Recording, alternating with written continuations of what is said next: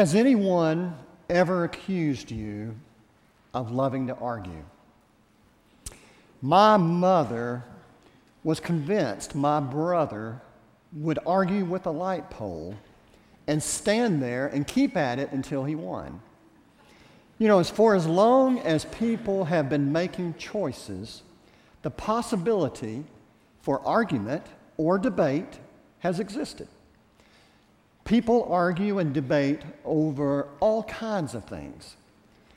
At the risk of offending someone, I'm willing to state that some arguments fall into the category of being rather pointless. For example, which side of the argument would you come down on? Toilet paper, over or under? Does turning up the AC make it hotter or colder?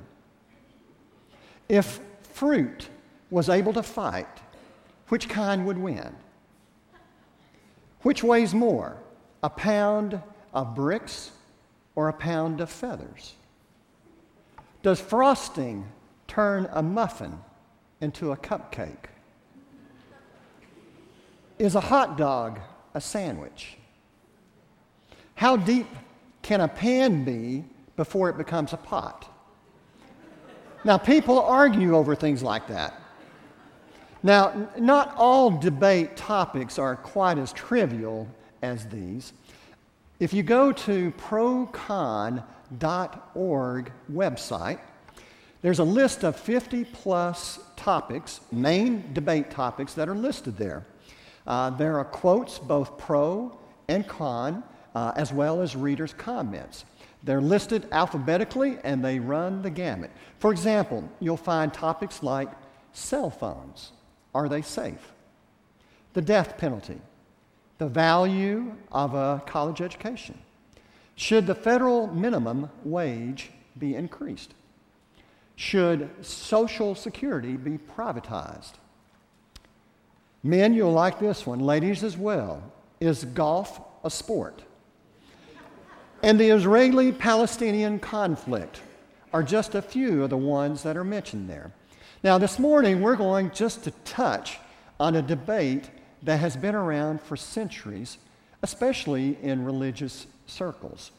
In fact, some consider this subject as one of the central reasons for the European Reformation, a split that occurred on October the 31st, which would be a week from this coming Tuesday, 500 years ago. It was a split between the Roman Catholic Church and the Protestant Church. You may recall there was a young monk or professor named Martin Luther. He took his 95 thesis document and went to the door of the Wittenberg Cathedral or uh, building and nailed it to the door, and it changed the course of society and religion forever. And one of those debates poses the question Is salvation by faith alone, or is salvation by faith plus works? Now, Baptists historically have come down on the side only faith is required. Catholics have come down on the side that faith and works are both important. Now, the story of Tabitha or Dorcas, our New Testament woman of the day, throws her weight, I believe, on one side of this argument. This woman had two names Tabitha, an Aramaic name, and Dorcas, her Greek name. So, let me invite you to take your Bibles or reach forward and find a Pew Bible or find your mobile device. Turn with me to the book of Acts. Extremely easy to find. Acts is the story of the early Christian church. You go past the Gospels Matthew, Mark, Luke, and John, and you're in Acts. We're going to start reading in chapter 9, looking at verse 36. In Joppa, there was a disciple named Tabitha, which, when translated, is Dorcas. who was always doing good and helping the poor. About that time, she became sick and died, and her body was washed and placed in an upstairs room. Lydda was near Joppa. So when the disciples heard that Peter was in Lydda, they sent two men to him and urged him, Please come at once. Peter went with them, and when he arrived, he was taken upstairs to the room. All the widows stood around him, crying and showing him the robes and other clothing that Dorcas had made while she was still with them. Peter sent them all out of the room. Then he got down on his knees and prayed. Turning toward the dead woman, he said, Tabitha, get up. She opened her eyes, and seeing Peter, she sat up. He took her by the hand and helped her to her feet. Then he called the believers and the widows and presented her to them alive. This became known all over Joppa, and many people believed in the Lord. Peter stayed in Joppa for some time with a tanner named Simon. Brothers and sisters in Christ, this is the word of God for the people of God. Thanks be to God.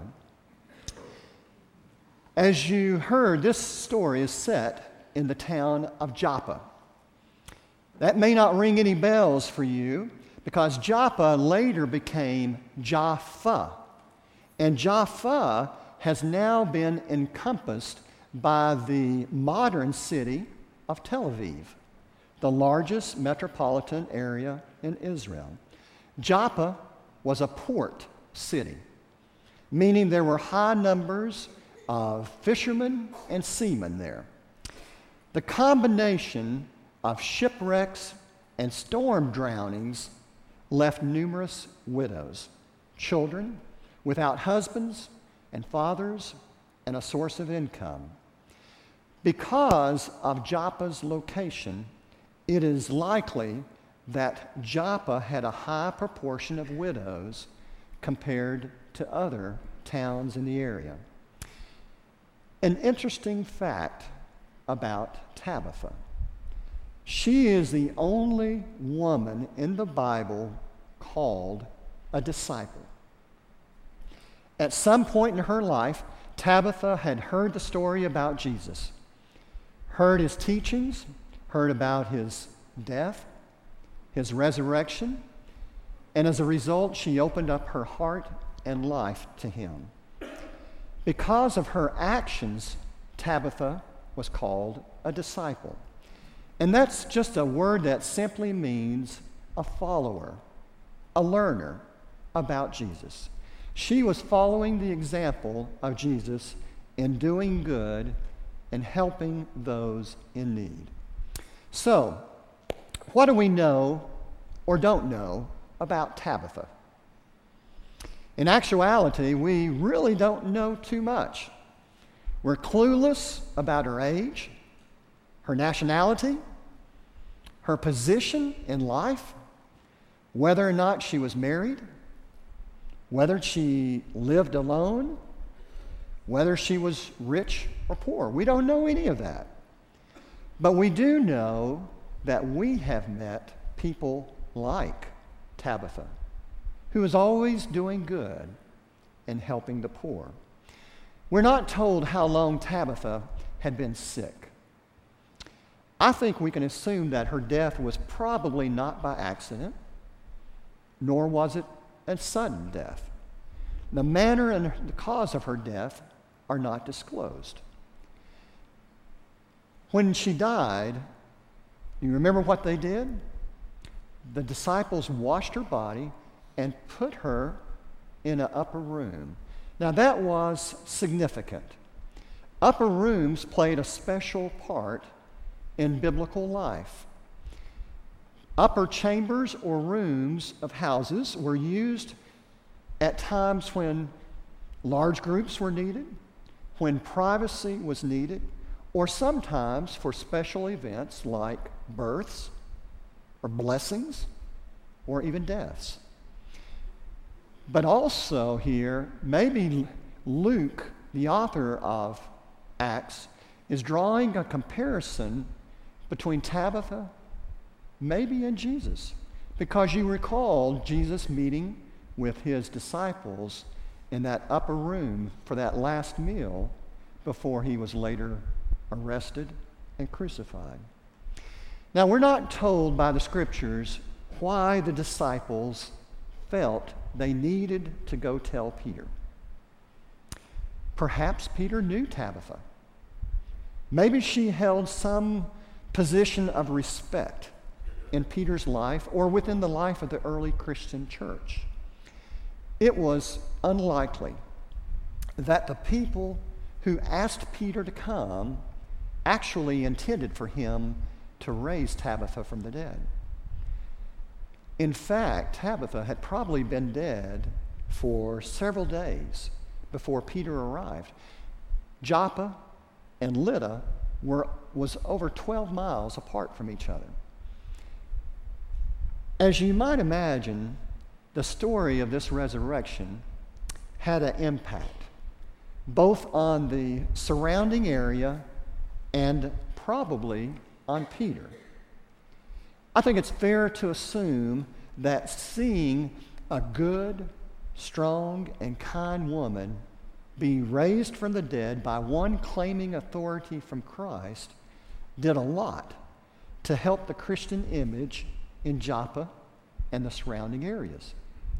You may recall that this passage concludes with Luke telling us that the story of Tabitha, the resurrection, became known all over the city, and as a result, many people believed in the Lord. Luke wrote the book of Acts primarily to witness and convert the Gentile or the non Jewish population of his world.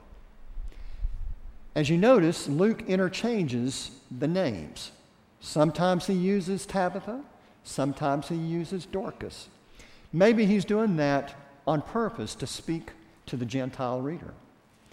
Tabitha might have been well known among both the Jewish and the Gentile Greek population of Joppa. It wasn't long after Tabitha was raised from the dead that Peter received that vision or that direction from God that the gospel was to be preached not only to the Jews, but to the Gentiles as well. What happened to Tabitha might have played a role in Peter accepting that new direction from God. You know, it's, it's interesting today that missionary work sometimes follows the same sort of pattern that we see here with Tabitha.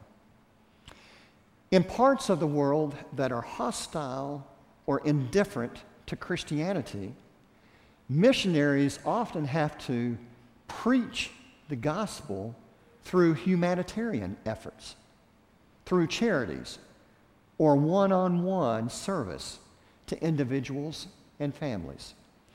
Oftentimes, these missionaries are forbidden by law or cultural custom to witness or to fa- formally share the gospel.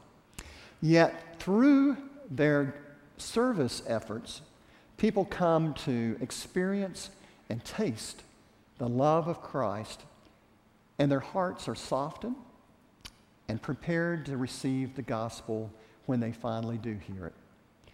When it comes right down to it, Tabitha was really one of the first humanitarian service missionaries in the Christian church, which makes her one of the first female missionaries we hear mentioned in the New Testament. Tabitha was known for doing good. She was known for her charitable deeds, for helping the poor, and for sewing robes, tunics, garments Many of the widows in Joppa were probably walking around town wearing clothes that had been made by Tabitha. She focused her serving in doing what she was good at. She could sew, so she sewed to the best of her ability. the question comes to each of us What are we good at? What do you enjoy doing? What are you passionate about? Are you channeling that giftedness for Christ? You know, it, it gives me great joy to be able to share that there are many Oakmonters who are doing exactly that, using their giftedness in ministry. Tying into our story about Tabitha, who was a seamstress, we'd like to highlight one of our more recently formed teams, the Knit Together You and Me team. Now, no doubt you have already noticed all of these beautiful shawls and lap robes here on the modesty rail behind me. All of these were made, if not all, maybe by Oakmonters through the Knit Together You and Me team. I'd like for us to take a moment to meet this team.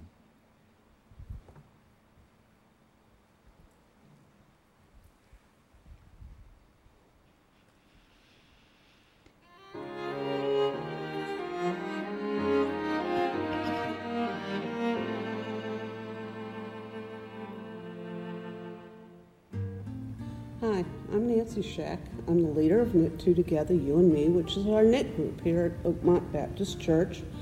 If you're not a knitter, knitting two together reduces the stitches, but we call it fellowship together, and we depend on the Lord to help us knit, so it's you and me. The team is working on dishcloths right at the moment. We're doing it for Samaritan's Purse, and they're due in November. We also do hats, uh, lap robes for people in need here at the church, shawls, baby blankets. Sometimes it's what the knitter or crocheter wants to make, and sometimes it's what the church needs. I made this dishcloth the other day in about four hours. So, uh, it doesn't take very much. It's only one stitch, one or two stitches, and uh, it's usually a person's first project.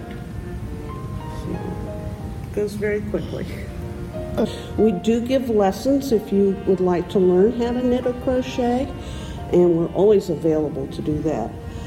About 20 years ago, I walked into a knit store and told the layout didn't want to crochet anymore, I wanted to knit. And she gave me a videotape, so I learned by videotape how to knit. But I find that it's much easier to knit with other people around than it is to knit at home alone. That's just not fun. My mother taught me how to knit when I was 10 years old. I've knit for a long time. I do crochet, but not often. But I also knit for Threads of Love, which is knitting for preemies and newborns in hospitals. Um, we have probably had a high number of 18 and we've had low number down to three. But it comes and goes. I don't worry about it at all. I let the Lord bring the people in. It will ebb and flow. It'll, our numbers will come back up now that it's getting cooler and winter. People sit there and start getting their needles back out again. We meet here at Oakmont Baptist Church every Tuesday between 10 and 12 uh, in the multi-purpose room. We have people off-site that knit at home and hand it in later, and that's fine. You know, we'll include them in the group. We realize people can't come on Tuesday between 10 and 12. They have other activities. So, and our mission is to knit and crochet for uh, anyone who needs lap robes or shawls, maybe a hat, scarves, anything we can think of to knit or crochet. Oh, this team is so special because we meet so many needs of so many people. Um, people come to us and give us thank you notes and tell us they really appreciate the shawls. They know the shawls have been prayed over and that uh, the lap robes have a lot of meaning. Uh, we have pictures of people with lap robes they've passed and I go by that bulletin board and I remember that person. I see that lap robe and I go, yeah, I remember the day he. I gave that to him and he smiled at me and said he really appreciated the colors.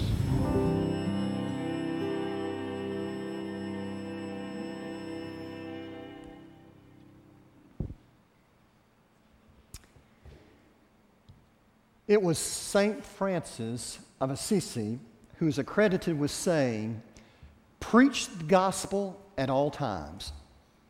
If necessary, use words.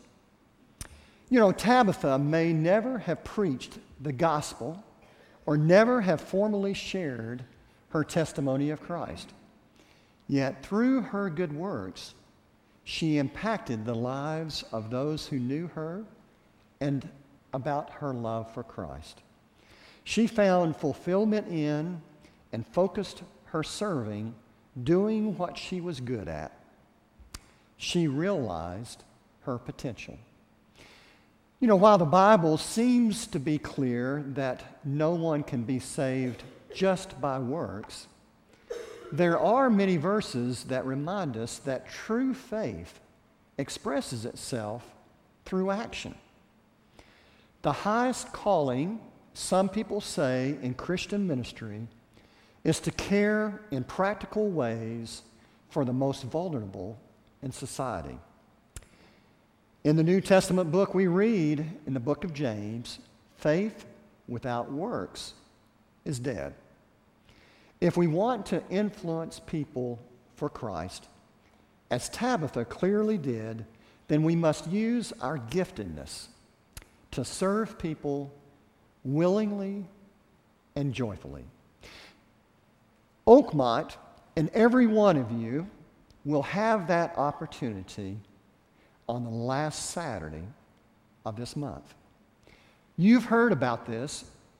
We've mentioned it numerous times. Operation Inasmuch. It's a one day outreach into our community, a hands on mission day to practically show the love of Christ by meeting needs partnering with eight other churches and a number of ECU students as well, there are 30 plus projects that you could choose from. I can almost guarantee you that you could find something that you would enjoy and benefit from doing. Some projects are inside, some are outside. Some are in the morning, some are in the afternoon. Some require physical labor, others do not. It's an excellent way of putting action to your faith. Don't tell a person how much you care, show them. There are sign up sheets down in Grand Central and also on the church's website. There is one ability that I think God covets more than anything else. Any idea what that is? You've probably heard this. Peter displayed it here. It's not sociability, compatibility, or accountability, or adaptability, or even flexibility. The greatest ability is availability. If we don't make ourselves available to God, no matter what kind of talent, giftedness, or ability that we have, it is of no value. Ability without availability is a liability to God. What does availability mean? Here's a good definition it means placing oneself totally, absolutely, completely at God's disposal for Him to do anything and everything He wants to do in us, through us, with us, for us, whenever He chooses. In this story, Peter was available, and God used him mightily. Peter was able and available. May that be true for each of us as well. Amen.